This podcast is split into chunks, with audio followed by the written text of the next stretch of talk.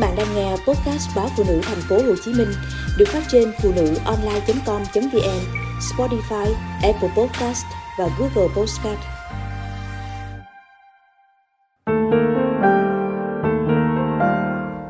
Có nên kiềm chế cảm xúc? Đa số nữ giới thích đàn ông rắn rỏi mà nhẹ nhàng, chứ không phải mềm mỏng thái quá đến nhu nhược. Nhưng chồng tôi lại quá cứng rắn, Đôi khi tôi cảm tưởng anh cố gồng mình để bước qua những nghịch cảnh. Chúng tôi hiếm muộn, sau cưới 2 năm mới đậu thai và được thai đôi. Vui mừng vài hôm thì tôi phải vào nằm dưỡng trong bệnh viện vì động thai. Tạm ổn về nhà thì một thai ngoài tử cung phát triển gây vỡ vòi trứng. Đưa tôi nhập viện cấp cứu, anh vẫn bình tĩnh thu xếp mọi việc nhà cửa, cơ quan. Vài hôm sau, anh còn nén đau nghe bác sĩ thông báo không giữ được luôn thai trong tử cung Riêng tôi nước mắt tuôn xối xả. Về nhà, anh lặng lẽ quay lại nhịp sống thường ngày. Không ai bảo hai, chúng tôi né bằng chuyện con cái, tránh những cung đường bán đồ cho mẹ và bé. Hơn nửa năm sau, tôi lại có thai. Lần này siêu âm kỹ nhằm sớm phát hiện bất thường. Thật buồn, thai chết lưu vào tháng thứ hai. Nghe bác sĩ thông báo, tôi buồn đau sững sờ, còn anh chỉ im lặng. Gần một năm sau, tôi lại mang thai, được 2 tháng, dấu hiệu lặp lại như hai lần trước. Chúng tôi đi khám và buồn bã chờ nghe tin xấu.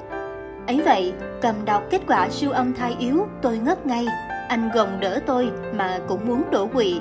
Vợ chồng luống cuốn xoay sở cả đông y lẫn tây y, may mắn thay giữ được con.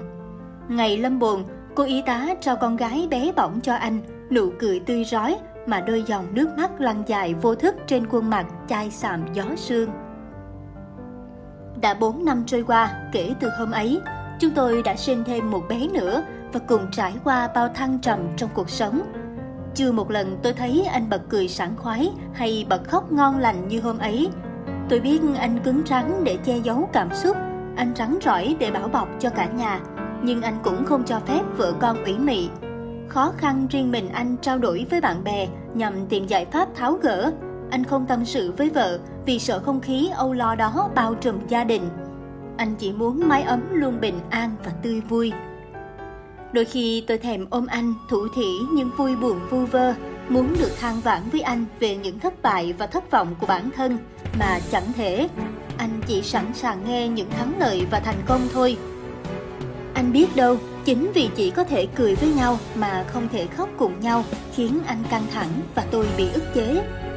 Mái ấm chỉ thực sự bình an khi mọi thành viên đều có thể sống thật với con người của mình, thoải mái bộc lộ bản thân, không cần thiết kiềm chế cảm xúc, dù người đó là trụ cột gia đình, là đàn ông.